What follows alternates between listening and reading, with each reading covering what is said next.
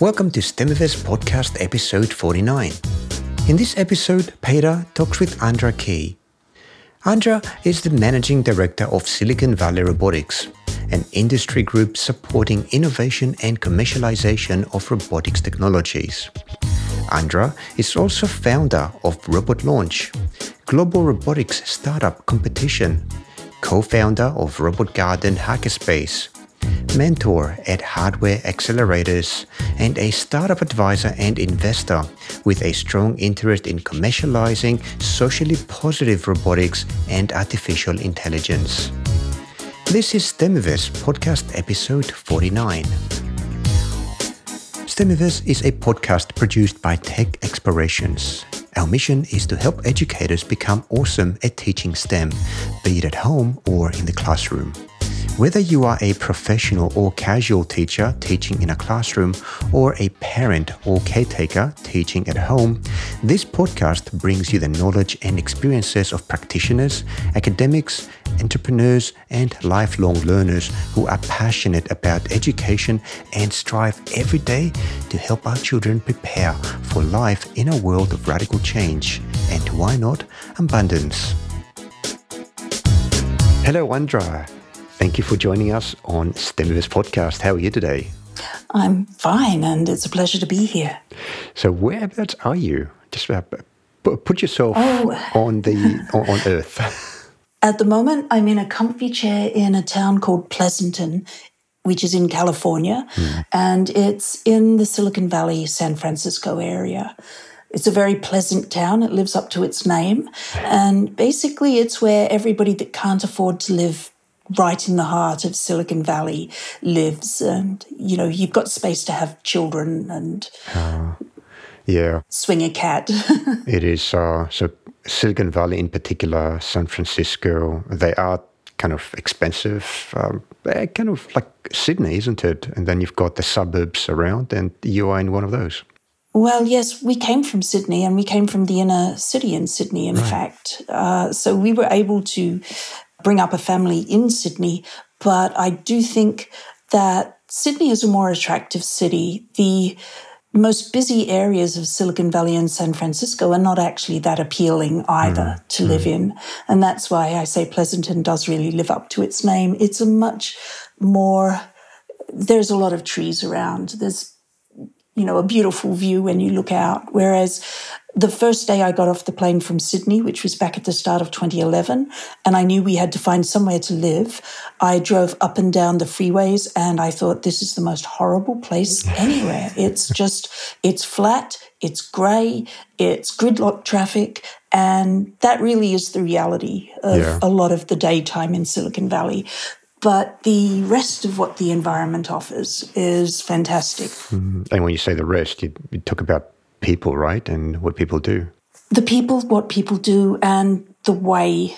I went over very, very proud of what we do in Australia and how we do it. And I still you know, I feel like being an Australian overseas, I don't need to drink the Kool Aid, as it were. I don't need to be, you know, defensively defending everything American. I get to be critical. Mm. And I get to say, well, you know, there are actually things in Australia that we do much better. Mm. And there are quite a few.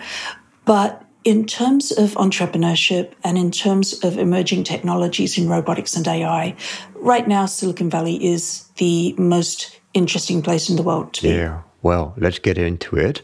Um, I'd like to take a step back and uh, learn a few things about you. Uh, obviously, you uh, were introduced to me by Sue, your sister, Sue Keay, who uh, we did an interview and it's published as episode 40, maybe a couple of months ago. It was a very interesting conversation. I've got a few questions in relation to that for you this time around.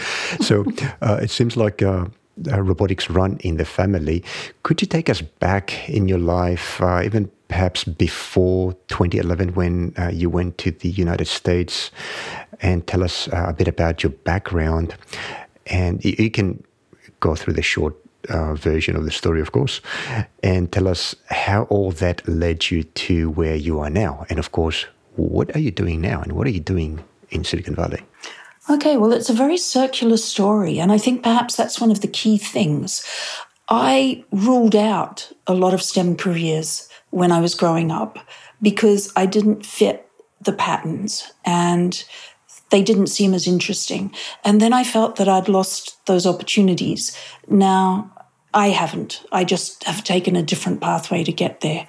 So, to go even further back, Sue and I, our father was an astrophysicist. He was the Australian NASA correspondent. We visited radio telescopes on our holidays and we traveled a bit with him to space launches. And mm. certainly as a young girl, I was building rockets and electronics equipment for his physics lab.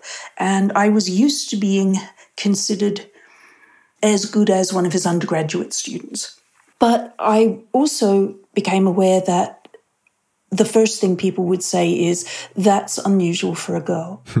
and in many ways, that dilemma of wanting to do something, but instead of being praised for doing it well, I was always praised for doing it well for a girl. Mm-hmm. And the difference for me became, in many ways, the most fascinating thing.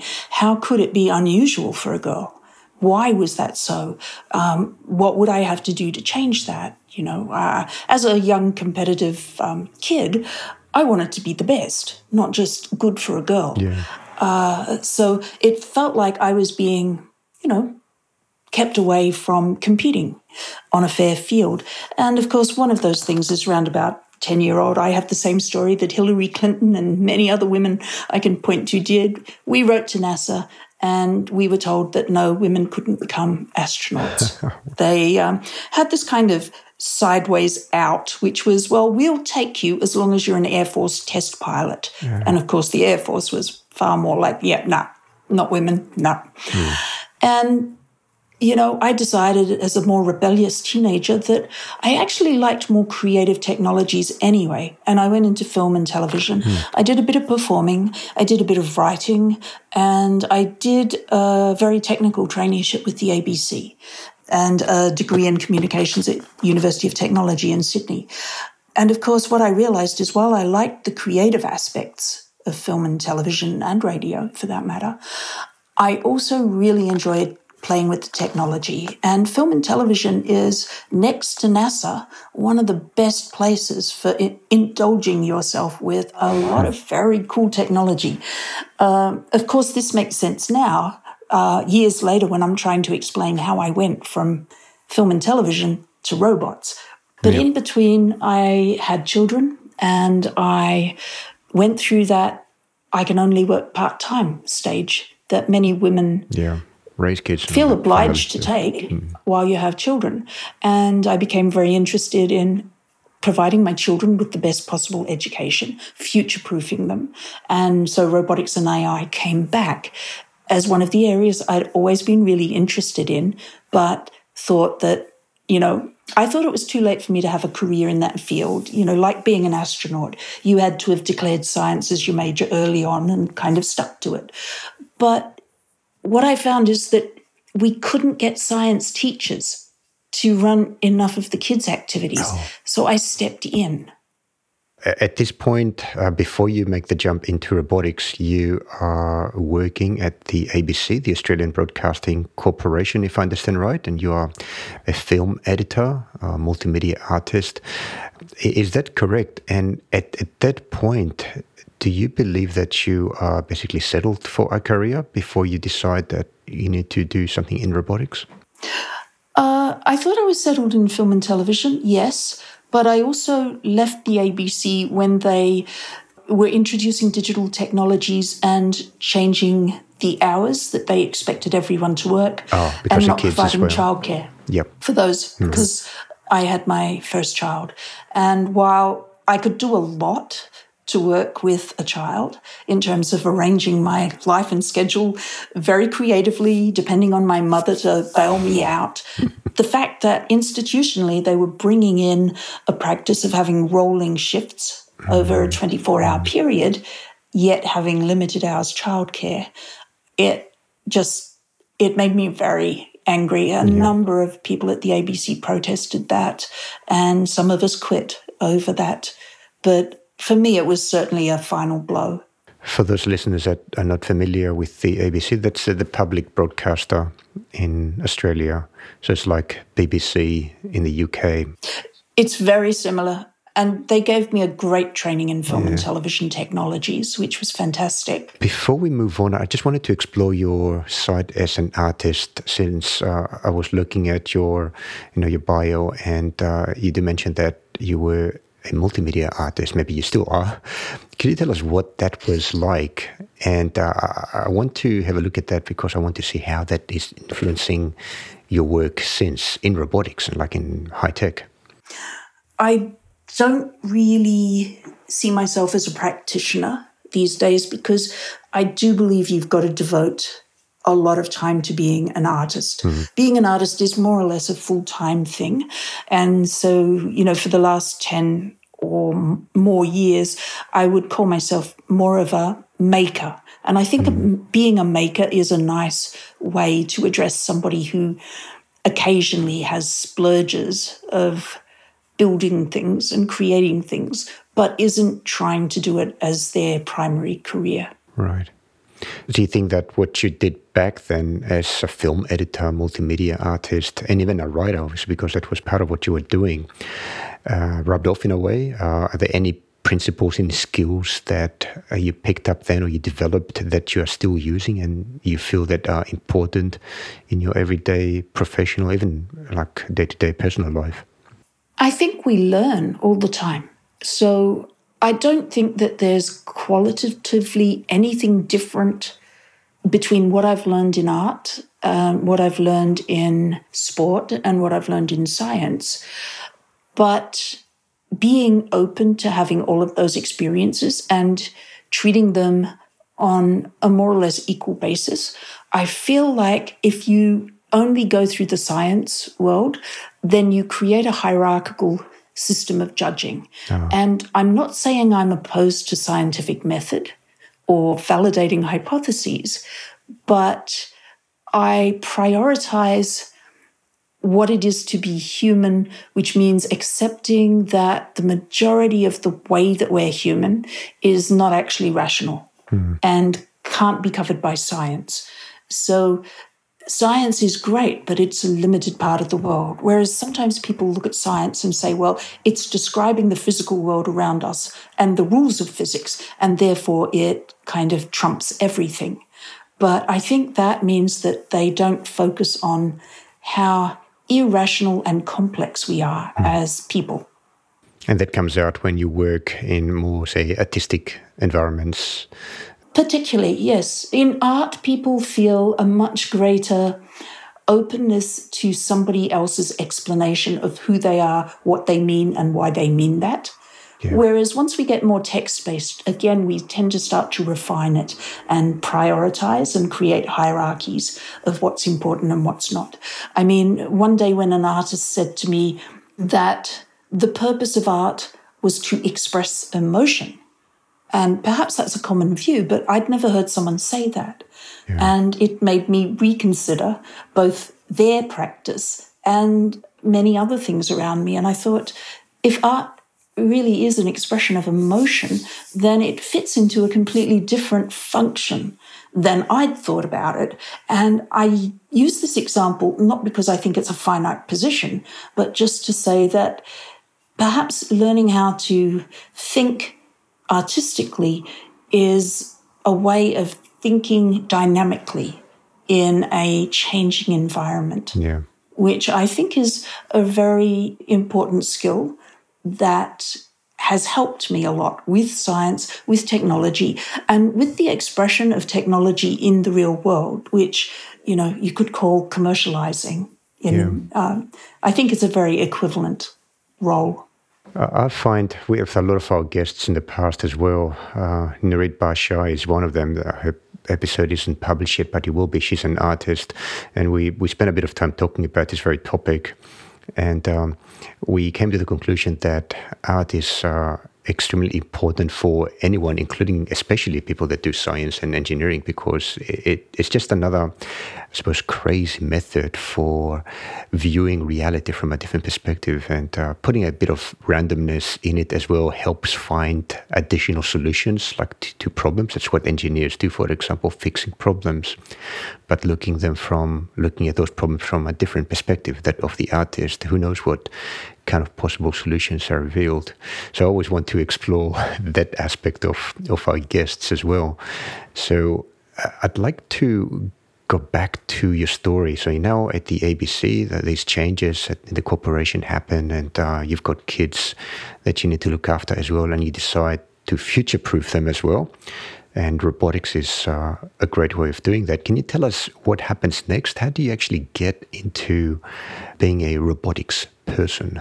Curiosity. There's one key skill that I have that I think has taken me wherever I go that is both good and bad, and it's curiosity.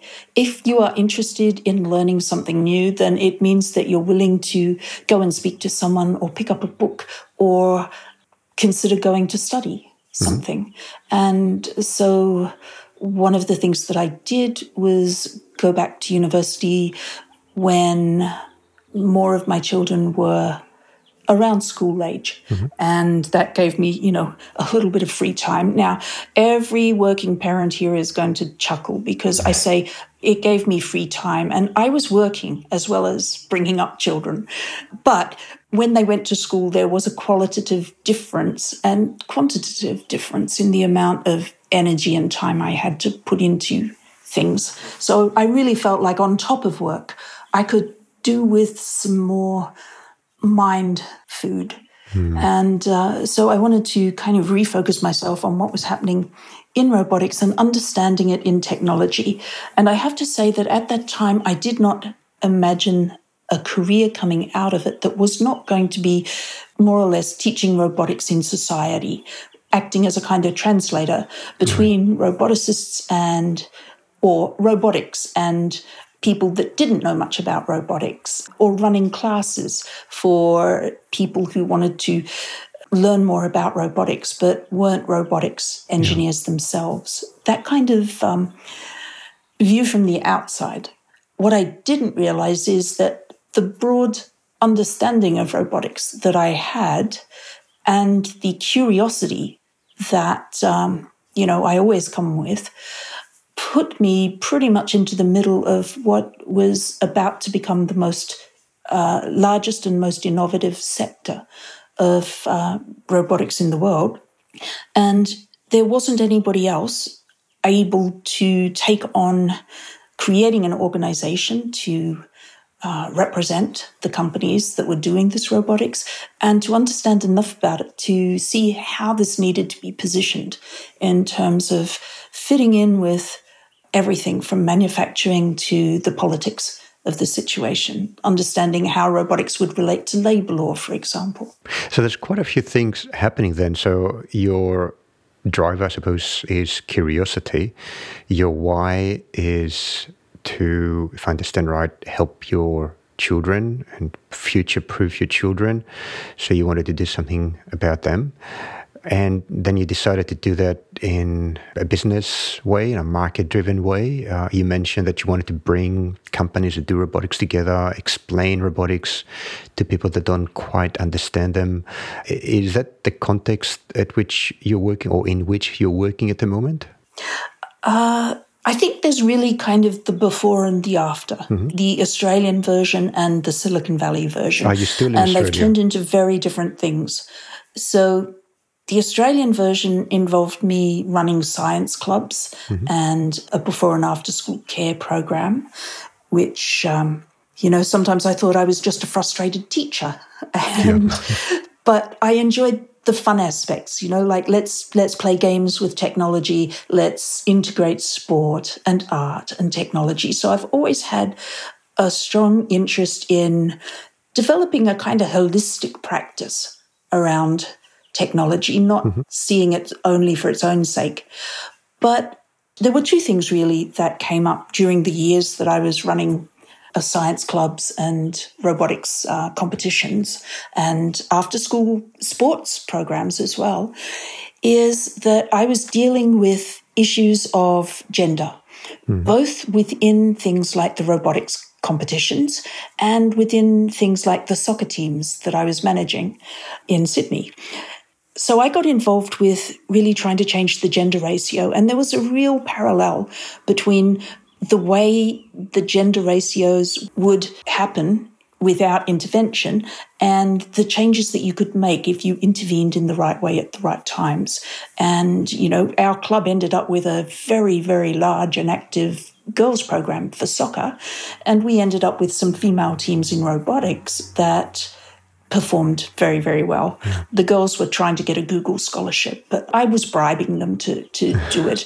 What they told me afterwards and what their parents said to me is that, you know, one of the parents said, I can't thank you enough. All she wanted was a goat for Christmas before. and this is in the middle of Sydney. And she said, and now she wants a robot kit. you know, that, that was one of the things. And just to see girls that had written, and this is girls at the age of like 11 years old, yeah. to see them becoming really engaged with robotics and setting themselves up to become engineers or product designers or project managers you know i thought that was a wonderful thing. Was there one one or two say key aspects of the work you did with those girls that helped them you know move towards engineering? Uh, in in a way i'm not sure if i'm using the right word here but in a way uh, break these stereotypes from goats going to robots? Right. Um, well, one of the things was I had a relationship with the teacher where we could talk a little bit, and I was familiar enough with the kids at school, so I had a bit of an idea about their personalities. So, between talking to the teacher and what I knew, we already figured that there was a group of girls that were potentials. But when we announced at the assembly that I would be running a robotics club, 40 hands shot up in the air, and right. there were only a couple of girls' hands, and they put their hands down pretty quick uh, when they saw that it had become a boys' thing. So I talked to the teacher about that, and she agreed with me that there were definitely girls that she thought would be interested, that I thought would be interested, who clearly felt that the rest of the experience no longer appealed to them. Mm-hmm. And I said, well, then what we do is we change that experience. We do a girls only robotics team and club, and they meet separately. Yep. Or, you know, we do what we can so that they enjoy it. And do you know, this is an argument that I heard in soccer from boys' parents all the time. When I would create a mixed team, they would come to me and they'd say, Oh, but he wanted to play with his friends. This isn't fair on him. And I thought, you know, none of you ever complained when girls were split up and dropped into a team here and a team there. No one said, hey, this isn't fair on the girls. They need to play with a friend. Everybody just said, look, if the girls want to play soccer or football, then they just have to deal with it. Yes. So what I did is I learned from one side and I applied that in the other side. And I said, well, they need to bring their friends with them. So yeah. that's perhaps the key thing in creating teams and clubs. So I made sure that we had groups of friends. And it didn't mean that you had to do all boys and all girls, but we had to establish that first. And then it was more comfortable so to create teams the first thing is the environment get the environment right so that the girls feel safe and that they're not you know criticized for doing what might be perceived as a boys activity. Well i think even beyond that it mm-hmm. wasn't that they wanted that they were afraid of criticism. These were feisty girls. It's just they weren't friends with the boys. Yeah. So the year below we had a cluster of very smart kids that was more evenly matched and, you know, the, there were a couple of girls, a couple of boys, and it didn't matter which of them put their hands up. Mm. They looked across and they went, oh, they're my mates. Yeah. I can stay together. So we had a mixed team with that group. What about the technology? Um, so I suppose uh, we are looking now at before 2010 or 2011. Uh, still, the technology that we've got today in the robotics area is quite different to what was available back then. Can you tell us a Ooh, bit Oh, I don't think uh, so. no, honestly, not. It was Mindstorms, basically. Mindstorms, yeah. So, uh, you know, when I was doing this, it was just after the days of the yellow brick, if anyone's been doing Mindstorms for a long time. And it was the start of the grey brick for Mindstorms. And they're still doing a fairly similar brick. I mean, the c- capabilities have changed. We started to get things like, you know, Bluetooth capabilities, not needing to connect cables, uh, better sensors. But the Lego environment itself, in terms of the code environment and the general configuration, is pretty much the same. Yeah. One of the things that we do have in Australia that was great is the RoboCup competition, which I think is the best robotics competition in the world. It's a global competition and it goes all the way from primary school level up to university level. And I've been very involved in both the first competitions and the VEX competitions in mm-hmm. America because RoboCup is just not popular. And you tend to have to do the competitions that are strong in your region. Otherwise, you just, you know, you don't have other teams to compete with. So I've experienced them all, and I do think still that RoboCup is the best around. Uh, why is competition important? And I'm saying that because back uh, maybe about a year ago, we had an interview with. Um, Back in episode 21 and 22, we had an interview with Lyle Grant, who is uh, a teacher doing competitive robotics. So we spent a bit of time talking about you know why competition is important and uh, what kind of educational outcomes uh, you get in a competitive environment. Could you talk a little bit about you know, your experience in getting students to compete against other students in the space of robotics? Yes. Now, I will say that it's always a very, very friendly competition. Mm-hmm. And the students love it. The parents love it even more. And I think the principals love it even more so. What it does is it generates photos. It generates like a score line. So it's a story that you can tell. Feedback. And it generates, you know, something to be proud of. It goes in the school newsletter. Otherwise, I think that the robotics club just kind of sits out there and it's a little bit lonesome. So competitions, I think, have got great impact. In terms of the children, what I found is that kids would be just as happy working on the kits and the challenges without the competition up to a degree. What the competition did was it introduced project management and timing mm-hmm. to them and also negotiation because otherwise it was play. And the dominant players would just hang on to it and play with it their way. Yeah. But when they had to produce something within a certain time frame, it allowed others to help steer what was happening. And in many ways, that was the biggest challenge for a lot of the kids. We've had kids pulling robots apart in the middle of competition because they wanted to rebuild it differently. Hmm. And of course, they were crippling the team and, you know, having to deal with that. So you had really strong kind of conflict almost between the kids that just wanted to keep building and the ones that were able to see that there was a deadline, there was a project, there was something they had to complete. I think they did manage just to. Well, no, we've had a few different experiences. In one it worked, and in one it certainly didn't. But that's an experience as well. Yeah, uh, I found as a, a as someone trying to guide them to be their mentor and coach, I thought that the time management and group management were a really good learning part from it. Very interesting you say that. Uh, right after Lael, uh, we did an interview with a couple of his students. So we've got that documented in STEMiverse episode 22. And we asked the students what was the most valuable experience or skill that they got out of participating in competitive robotics. And they said the ability to work in a team and uh, under, under some pressure, competitive pressure. I guess there's nothing that unites a team, uh, team members together, other than the objective of winning a competition and going through the various stages. And those kids also traveled uh, into uh, to the United States and uh, they've gone to China as well, participating in competitions. And that was a, a great bonding experience. So the technical aspect was there as well. You try to outdo the other team. Another interesting thing that they mentioned was collaboration. You said that these competitions are very friendly, and actually, you've got competitive teams up top 10, top 5 that are exchanging technical tips on how to improve each other's robots, even though they are competing against each other. And that was another lesson that uh, the participants received, as it's not a zero sum game. So, yeah, thank you for that. Yes. Yeah, I, I very much recommend it. I will say that you know, perhaps a robot competition isn't the best thing for someone who does just enjoy playing with robots at home on their own, because it is very challenging doing something as part of a group. Yeah. But I think those are all the reasons why I've found it. It's been a very rewarding thing to be doing with children. And it hasn't just been building robots with physical robotics, it's also been um, introducing them to what I'd call programmatic thinking, mm thinking in code.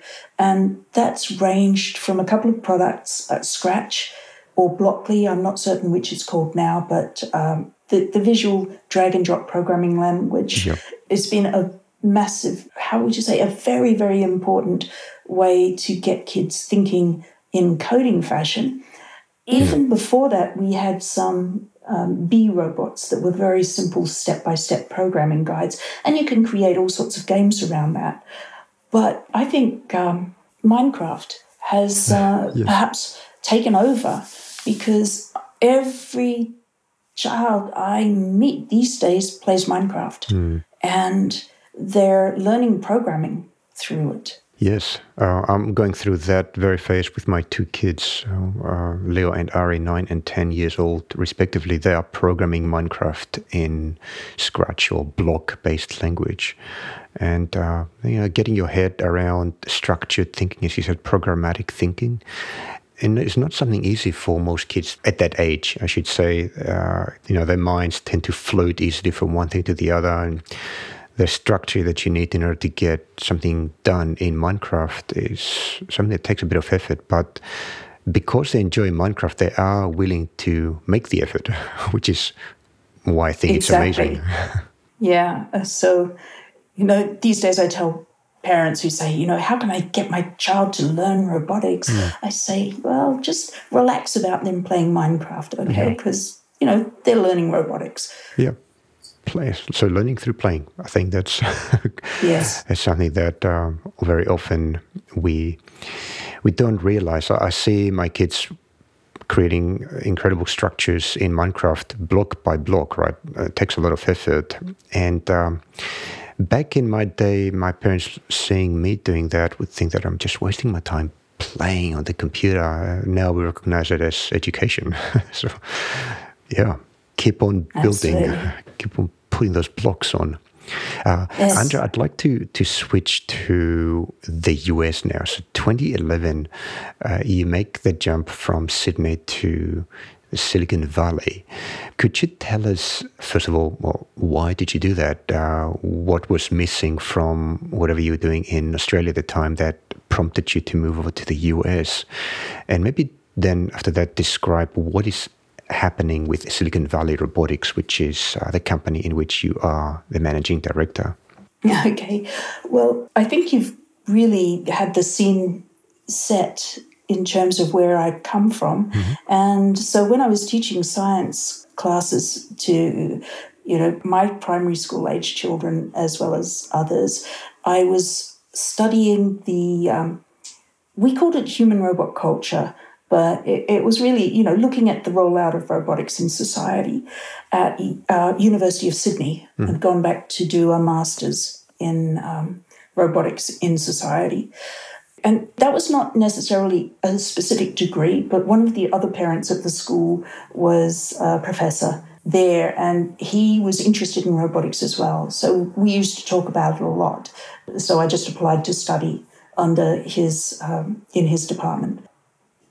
I had just been offered what I thought was perhaps my dream job about the best I could do in Australia. I was doing some teaching at UTS, and the museum wanted to be doing more interactive robotics technology. And I was thinking, that's perhaps the best. You know, I'm not just doing a school program, mm. I'm putting together all of my thoughts and goals and that kind of artistic leaning to craft whole programs around robotics that would appeal to both children and adults. And maybe I can get in some really cool speakers. And, you know, I'll be learning all of the latest things that are happening in robotics because I know all these, you know, great labs and all of this. So that was what I thought my career was going to be in Australia. My husband, who I'd met in a robotics lab as it happened years back, but he'd taken a what we call the dark side. He'd gone to enterprise software and he was doing research and development for just a big global software company. Yeah. And they wanted the research and development to take a more entrepreneurial tack. They wanted to open an accelerator in Silicon Valley for basically mobile computing companies, and they wanted him to run it. And they said, Look, we know you've got a family and they're not going to want to move. So you can run it remotely. Like, that's going to be fine.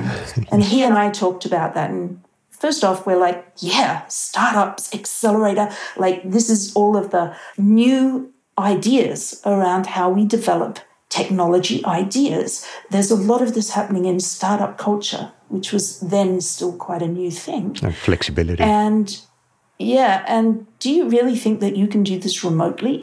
And do I really want to leave what might be my dream job and about the only thing that is ever going to be there for a woman who's, you know, going back to the workforce with robotics? Like, there's just not going to be any options for that. But we decided that the opportunity to see what Silicon Valley was like up close was just too good to pass up. Yeah. And that we'd go for a year or so, and if we didn't like it, we'd come back. We kept our house in Australia. You know, we told the kids that we were just going on a trial basis to see what it was like. What became immediately obvious was that it would have been hard for my husband to do his job remotely because yeah. so much of the valley is based around personal interactions. And things happen so quickly. You know, the meeting that you have on Monday turns into another meeting on Wednesday. And by Thursday, somebody's got a contract or a document for something. And that's a pace at which Australia just does not work. You know, for all that we had our first accelerator opening and all the rest of that. So I was plunged into the middle of this and what I found is that robotics wasn't on anybody's agenda. So I was seeking out the robotics labs that I knew and just saying, hey, I'm just a fan. I'm really curious about what you're doing. I wanted to, you know, understand what's happening and, you know, are you getting investment and how come no one's paying any attention to what's hmm. happening in robotics? Nobody knows. And they you. said, look, yeah, we know this is a problem. No one knows that there's robotics in Silicon Valley. So we are creating this organization, Silicon Valley Robotics, and the role of this organization is going to be to tell the rest of the world that, hey, we're here, we're doing robotics, and this is the sort of things that we're doing. And this is how these technologies are going to be useful in society. And oh, by the way, you know, we'd like investment too, you know, but don't think that it's all happening in Boston because it's not. Like it's really happening right here. And this is a bit of the problem of being the small fish in the very large pond. Yeah. Whereas other clusters take great pride in saying, oh, yes, we've got robotics, because they don't have as much else happening. Yeah. In Silicon Valley, it was the opposite. What I did when what I found out when I did the research is that we are the largest robotics cluster in the world. Hmm. We have more institutions and more robotics companies than anywhere else in the world. But yet everybody still thinks, oh, Boston, isn't that the the hub place? place. Yeah. yeah. and you know that's because a few companies have been very, very good at PR. you know, they yeah. make amazing videos, and everybody's seen the videos. And but, it seems uh, like Silicon Valley is connected in know, collective memory and perception with Apple, with Google. Um, yes. which are getting into robotics, but that's not the main thing that they do. No, not at all. And they're certainly getting into robotics now. Yeah. But one of the things that we found in the early days as well is that a lot of the hiring that they do of robotics people was putting them to work on tasks that weren't really mm. robotics, weren't really exciting. Either. So, you know, a lot of people got sucked into the big companies and then yeah. they've come back out again. And what is great in the Valley right now is, you know, for my first five years of running Silicon Valley Robotics, because, you know, it was a great idea, but there was nobody willing to spend the time to organize it, get it off the ground and make it happen. And um, so I took that on and it's given me the most amazing um, understanding of where technologies really are kind of crossing the chasm, as it, as the phrase goes, from research into the real world, and where they're still just kind of floundering. There are a lot of things that you see, you know, like somersaulting robots, for example, that are not commercial and that are never going to be commercial. And there are startups that you hear about that are, you know, delivering salad door to door, or, or for example, Domino's Pizza robot drone deliveries and so forth. Yeah, I'm Amazon. They make a lot of publicity out of doing that but that is not a real business. Yeah. It's a PR stunt. I suppose um, it's where operating systems were in the 70s and 80s. Uh, there's all these different things coming out in regards to robotics, what they can do, how to make them. But there's no clear direction yet. And I'm, I'm saying that as an outsider, obviously, you've got a lot more uh, experience. Uh, yes, as an insider, I'd say there's a pretty clear direction the roadmap is is becoming much better understood, but only I suppose when you're on the inside, because what you see on the outside, you're more likely to see these kind of PR attempts yeah. rather than say significant sales figures. This is a known problem. I mean, uh, I've had these discussions with the International Federation of Robotics, which is the body that keeps statistics. They keep statistics on sales. So, you know, however you look at it, their information is about three years out of date compared to the hmm. information that I have, which is what are the companies planning to do next? Mm-hmm. You know, uh, we're not seeing significant sales in any of the new areas, but I know very well which companies have been funded and how long they've been funded and have they successfully gone from pilots to real world installations. So they're starting to come up on revenue in a lot of the new areas but it's a slow pathway for many. Can we, uh, since we are an educational podcast, mm-hmm. focus on robots in education and maybe draw from your experience uh, running Silicon Valley Robotics to get a feel of where robotics and education play very well together. So, as an example of what prompted me to ask this question, I, I was at Edutech a couple of weeks ago, and uh, I saw quite a few companies, especially from China, you know, selling humanoid robots. One of them had a, a robot that they treated as um, your study companion.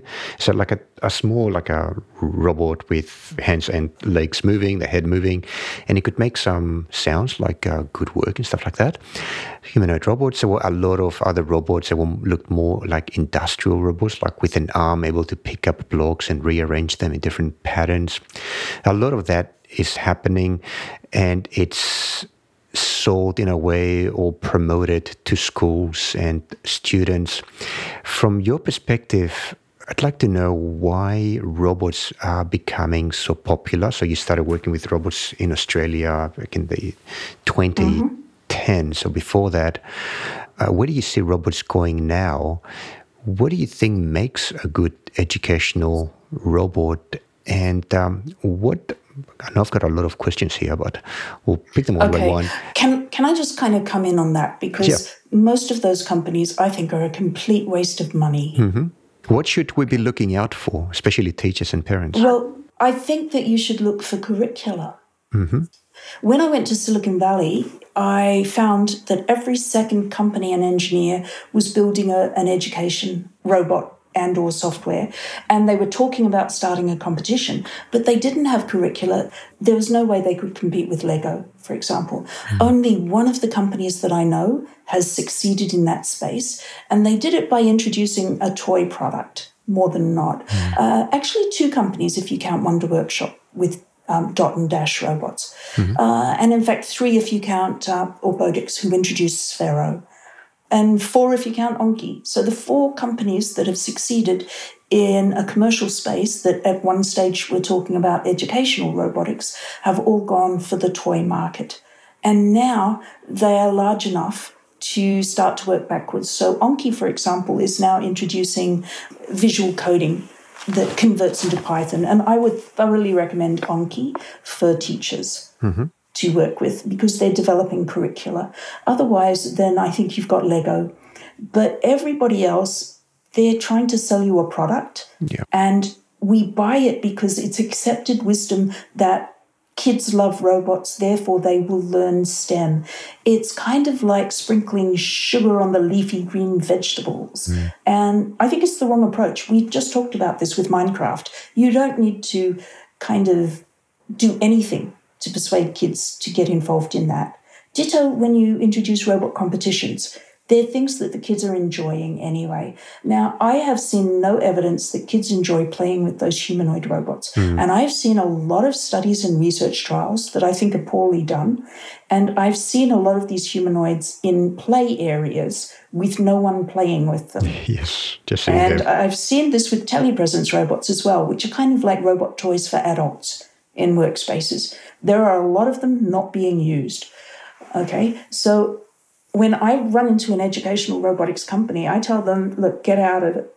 Try and do something different. I don't see any any reason for you to succeed in this field unless you've got a much better game plan than let's just create a new robot because kids love robots. Now, I will say that Obama himself said that robots are the gateway drug to STEM education. We know this, that kids love mm. them, but teachers and parents need to provide a creative and stimulating set of interactions with those robots. Yeah. So you need to look for a company that helps you provide those. Otherwise, I'm, I'm one of those parents actually who has every year I've flooded my kids with science kits that they have then not done anything with, yes. or that I have kind of floundered. And I realized that it's like a pill. We're taking this magic pill that is going to somehow mysteriously inoculate, it's going to share robotics with my kids. Hmm. And it doesn't work that way. So, curricula is the key there. If yeah. if you want to use any technology uh, for the purposes of teaching something to students, in our case, when it comes to robotics, it could be engineering, programming, uh, at least those two. There's a lot more you can do with them. Then look at the curriculum and uh, ensure that this curriculum actually fits your objectives as a teacher. And if there is no curriculum, then stay away from it. Yeah, and now one of the things that we've seen, I don't know if you're old enough to remember the outbreak of um, interactive whiteboards that was sweeping oh, the schools oh, yes. just as I left. I remember and that. does anybody actually use them for anything other than somewhere to stick you know, like an ordinary whiteboard? Eventually, they got rid of the normal whiteboard, so you have to use them now in a lot of places. so you have no choice. Oh, right. well, we've seen the same thing starting to happen with every school getting 3D printers. Mm. Now, I've run spaces with 3D printers. They're finicky, they're hard to mm. keep working, and it's very easy for people to break them. Yeah. Now, isn't that the perfect sort of equipment to give to schools? I mean, I've also experienced running computer classes at schools, and I spend the whole time troubleshooting um, updates and trying to get them working and get them all on the same sort of yeah. software. So now we've just swapped computers that are being now managed in the cloud with 3D printers that require the same sort of commitment to maintenance from the librarian or the computer teacher or the, you know, whoever's basket that one's fallen in. But yeah. I will say that the best way to learn robotics is to build your own 3D printer because it's an X, Y, Z axis device, which is really the heart of robotics. It's a robot, yeah. And there's a yeah. lot of kits you can do that uh, that you can use. Uh, you don't have to go hunting for parts, but you will need to learn about the parts and the principles of operation and program it eventually yeah. to get it to work. And it's a really cool experience to build it. Uh, we always find that you know you can build one in in six hours, mm. but to learn how to design your designs for it, that's an ongoing almost never ending task. And yet, I would say it is perhaps the most bankable skill for the 21st century. Mm-hmm. Isn't coding, it's learning how to do digital design. And create uh, physical artifacts out of it. So it's a design that you know it still has to abide by nature's laws. When you print it, it's got to be a physical thing that comes out of the printer. So you have to be thinking yeah, about what is possible. It teaches you about whether or not you've got manifold space. You know, yeah. i.e., does your space have a surface? Yep. Or do you have holes in the surface? And how do you how do you design that? And yeah. And whether your printer can actually do it. So you need to understand what the capabilities for your printer are as you're designing True. it in in virtual space that essentially has got no limits. So. But even without the production of the physical object, which is a fascinating skill set, just the manipulation of objects digitally, uh, even two dimensional, it's foundation skills for working in so many areas of computing these days. Yeah. Uh, Andra, at this point, I'd like to switch to maybe one or two almost mm-hmm. final questions. And uh, one of them is that uh, I know that you are the organizer of Women in Robotics, which is a professional network of women who work in robotics. And you've got a, a page for them dedicated. I should also mention that October 9, 2018 is Ada Lovelace Day. Uh, encourage people to Google or go to Wikipedia to find out who Ada Lovelace is. Um, and I just wanted to say that starting in 2013, you've been creating lists of 25 women in robotics for each year since 2013. So, could you tell us a bit about the network and some of the highlight activities that you undertake as part of the network, and why is it important? Okay, well, it's a subject dear to my heart, as you've probably gathered. Mm-hmm. And I think it's important because there are so many reasons that women are not an equal part of the computer science and robotics community. And we have to try to fix those problems together on more than one level. It's a complex problem and it requires multiple solutions. So I definitely wanted a part of my job to be, in some ways, trying to fix that. And our um, the robotics community is still very gendered, but the women that are in it are pretty amazing. And yet, what I was seeing was panel after panel, largely um, all male. Hmm. So, at the very least, I thought we can try to change that.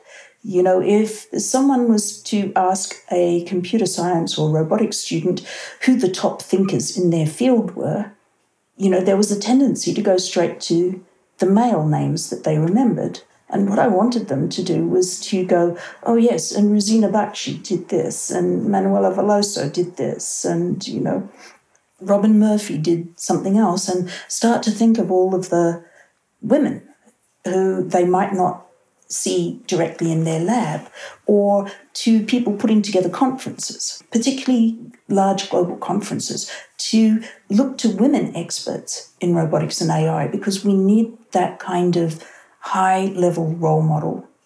But we also need role models at kind of every stage. And one of the things that I found happened, one of the first uh, speaker events for women in robotics that I organized, uh, four out of five of the panelists said to me, in fact, no, I think we had six panelists. So it was five out of six of them said to me, But Andra, I'm not really a woman in robotics. And I'm like, Well, you're definitely a woman. and you seem to be in robotics. So, and they're like, Yes, but I'm not an engineer. Or I'm only a software developer. I don't build the robots. Or I only build the robots. I don't program them. Mm. Or I only develop the research program. I don't build them. And every single one, barring one of the women, who was pretty amazing at both hardware, software, and running her own robotics company, um, she was quite happy to say, Yeah, I'm a woman in robotics. But, you know, she, she is absolutely at the top of the game. Everybody else, I thought, I would have said that too.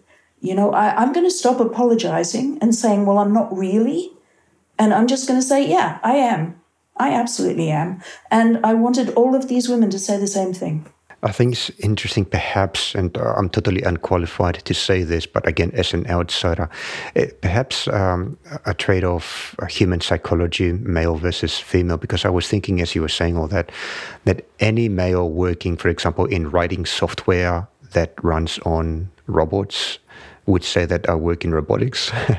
any any male perhaps that is working on uh, the right arm third finger of a robot, of a humanoid robot, and that's all, right? Would say that yes, I work in robotics, so there wouldn't be much hesitation there. Is it?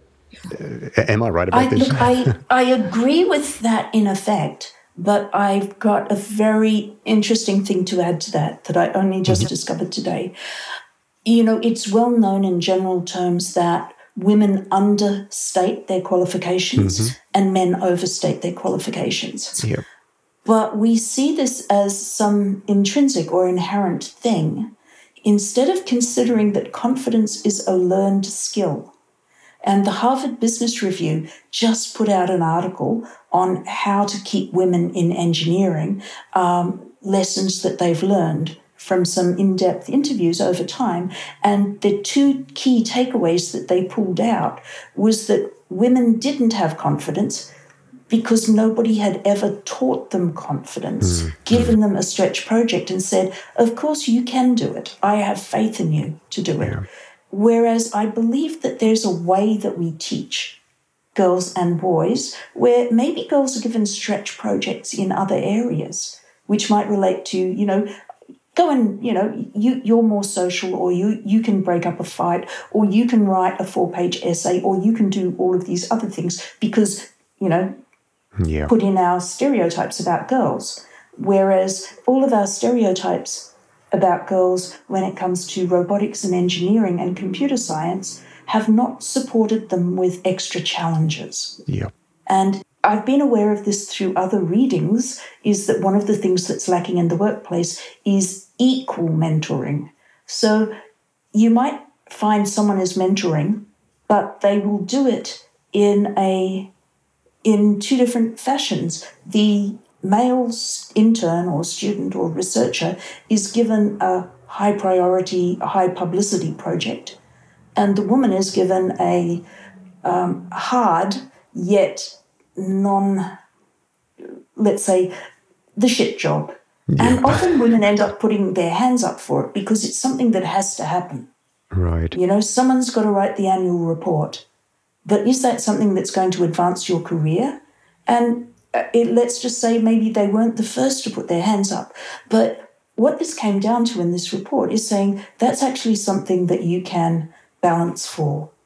You can provide stretch goals. You can make sure that women keep getting pushed above where they feel comfortable and being reassured that they've got sufficient skills and that the team has faith in them or that right. the mentor has faith in them. So, yes, this is how you learn confidence. And I guess uh, to bring this full circle, robotics competitions is a great place where students, especially girls, can build up the confidence in a technical space, right? That normally it's dominated yes. by boys. So that's another. Many of thing. the women in the engineering field that I run into talk about what a good experience they had with mm. competitions, yeah. how it just changed their mind about pursuing technology. Great. Uh, and I've got one more question before we move into rapid fire questions, and that has to do with your approach to lifelong education and lifelong learning. Obviously, you've done it very successfully. Now, you, you had kids, the kids grew. Uh, at, at a certain age, you decided to go back to university and like, totally changed your career and your life since then. So you got some good experience. Can you package those lessons maybe in a couple of items of advice for our listeners? Well, I feel like you have to have a range of experiences to realize the things that you're good at and the things that you want to spend a lot of time on. So I wasn't one of the people that knew straight away this one area. I have been through quite a few different things, and I think that that experience has been good. I mm. think these days our life expectancy is getting longer and longer, and we ought to be thinking about having several careers, not having one that doesn't change.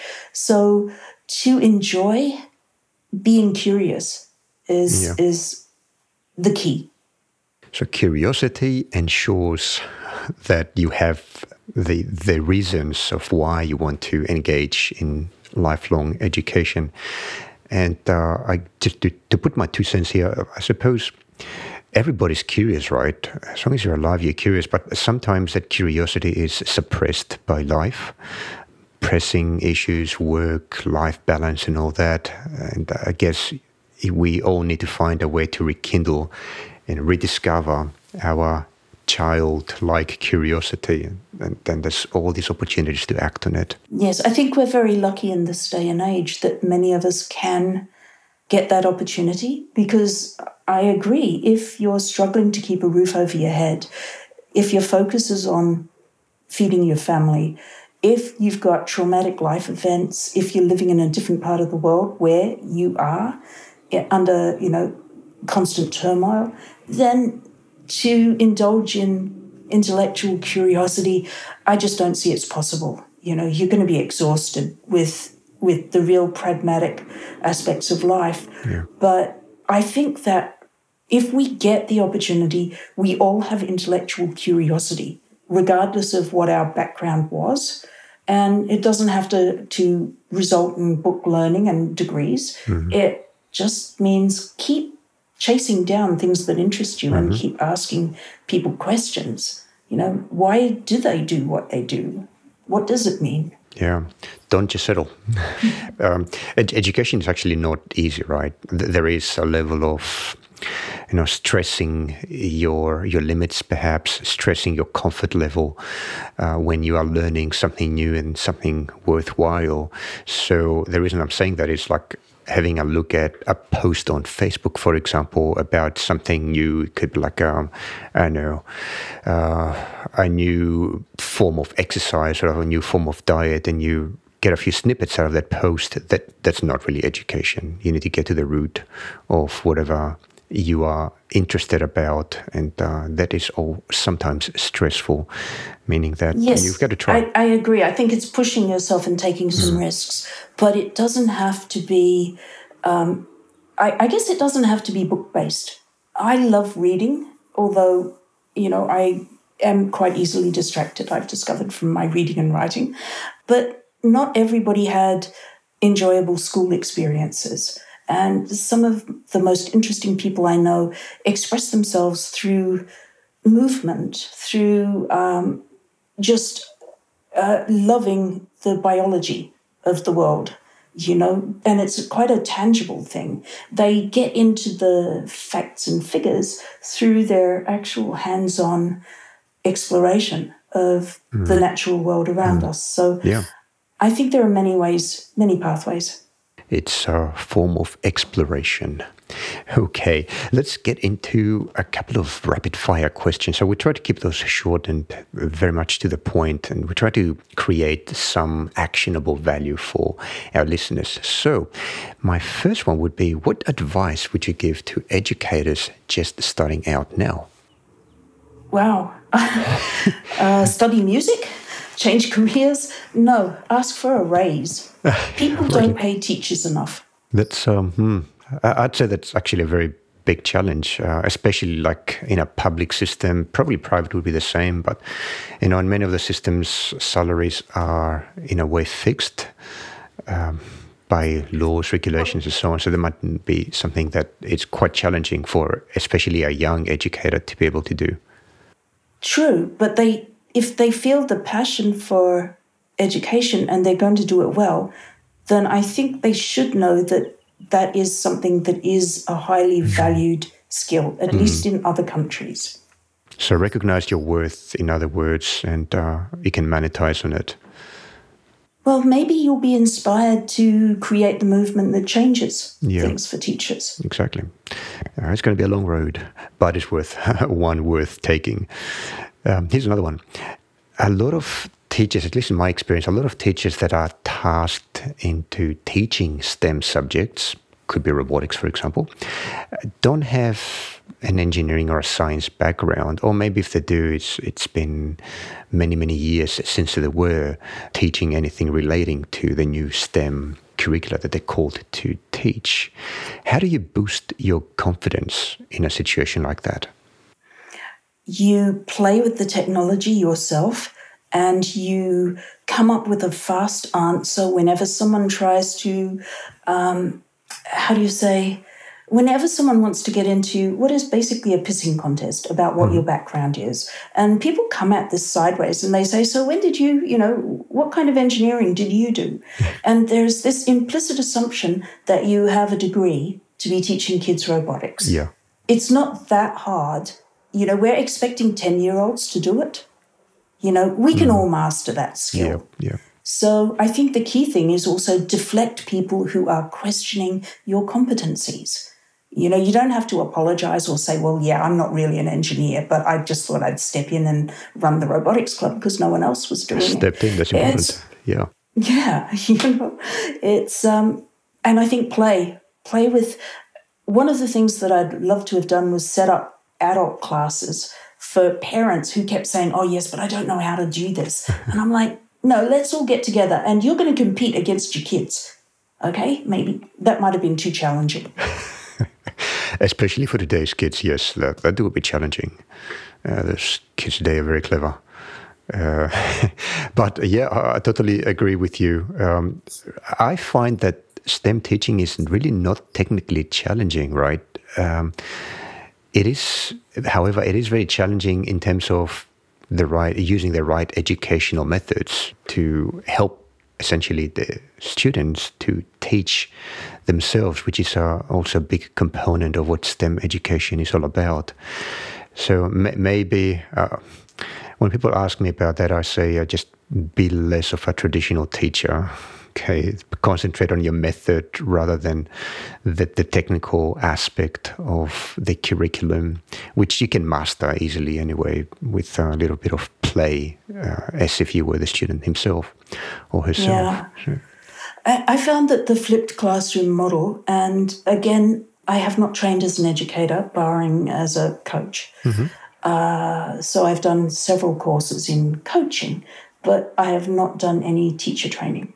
So, what I'm told that I ended up doing with the kids coding class was a flipped classroom. Mm-hmm. So, I had printouts of everything I wanted to teach them, and they got thrown in the bin. I spent the whole time running around, troubleshooting, turning computers on and off again, and finding the file, that kind of low level stuff. Yep. Meanwhile, the kids that were fast, they'd already ripped through all of the beginning exercises, and then they were into tweaking their um, Scratch backgrounds, and then it became this viral effect everybody would cluster around someone's computer and say, Oh, how did you do that? What does that look like? And then they'd race off to their computers and they would do something else. So I think uh, we were founding that in Robotics Club as well. The kids would go on YouTube and they would find other kids doing things that they wanted to copy and do themselves.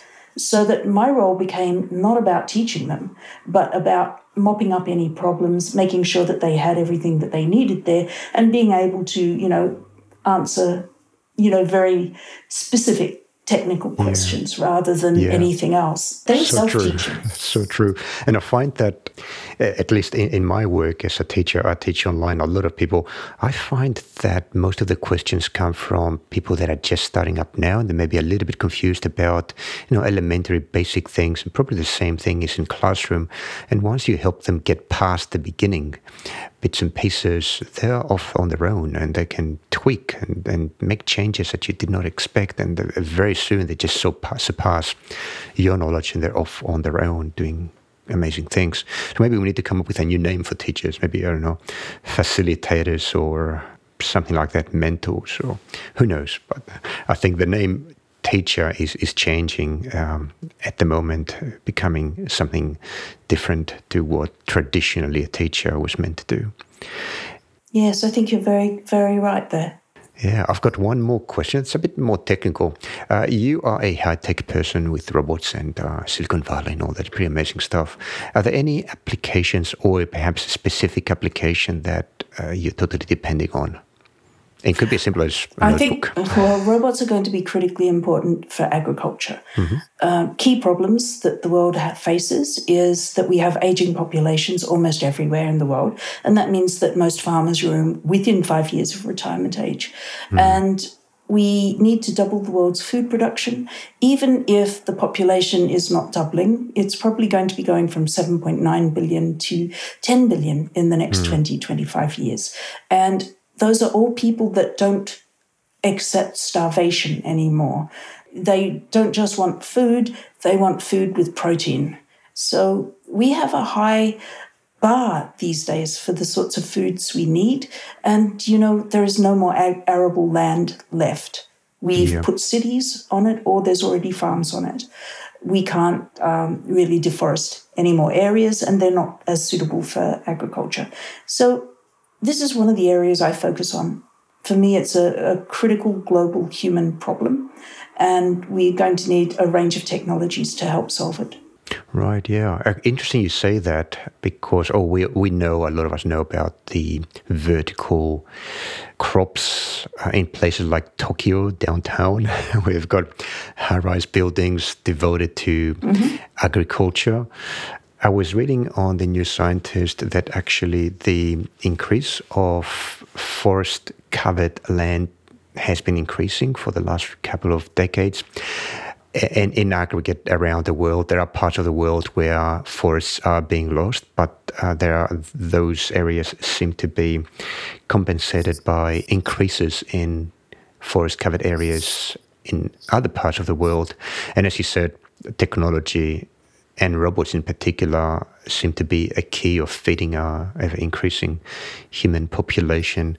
And I was um, in my Makers Club on Facebook, uh, there was one person that mentioned and linked us to a new robot that actually allows crops to be grown without pesticides. So the robot will go around and uh, somehow, I didn't read the article, but somehow it's going to um, clear the crops from pests. Uh, it could be things like uh, bugs, for example, on leaves and things like that. So without using chemicals. So thanks for that. that's I think that's something like robots in agriculture, an area where people don't really associate with robots. We think oh, of self-driving cars, yeah. industrial and robots. Do you know that there are a few different methods that robots can use to get rid of weeds that include lasers? Yes, and microwaves and just boiling water. Yeah. So there are some non um, fungicide yeah. things that I find quite quite uh, interesting. But we're seeing a lot of attempts to get robots out into the fields, uh, including in animal care and management. And University of Sydney's got a good uh, robotics field centre. So does QUT up in Brisbane, and certainly a lot of um, work in Europe, particularly where they're doing a lot of funding for agricultural robotics. Yeah. And, you know, what I'm seeing here in some of the agricultural regions. But we haven't yet solved a lot of the problems in that, you know, there's one or two robotics that are looking successful at the moment, and there's a lot that are still trials. Mm. And there is a lot of focus on this area. So I would hope that in the next two to three years, you'll be seeing a lot more articles about, wow, this dairy farm uses a robot to do this, yeah. and this wheat farmer can use a robot to do that. And that's going to be turning into actual productive value producing robots that are commercially available. That's that's totally awesome. Like uh, I say that robots will save the world, right? Not take over the world. It's just a very positive, uh, you know, yes a very positive thing to be happening to coming out of uh, engineering. Uh, so, Andra, if, if you don't mind people getting in touch with you or connecting with you, what's the best way for them to do it? I know that you have Twitter and Facebook accounts. You also have email. What's your preference? Uh, email is perhaps the best, but you know, certainly see what I've got on the the website at Silicon Valley Robotics. I'm just mm-hmm. updating it now, and um, yeah, I'm very happy. I especially love getting in touch with Australians who are doing something in robotics because, you know, there are a few of us over here in the valley, but uh, we always like more. Absolutely. We're going to have those details on the show notes for this episode.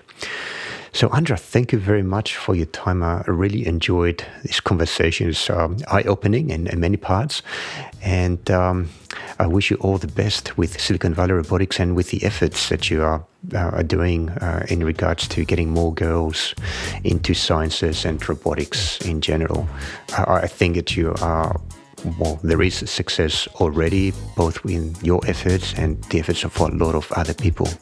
So good luck with all that. Well, thank you very much, Peter, and it's been a pleasure. Bye now. Bye bye.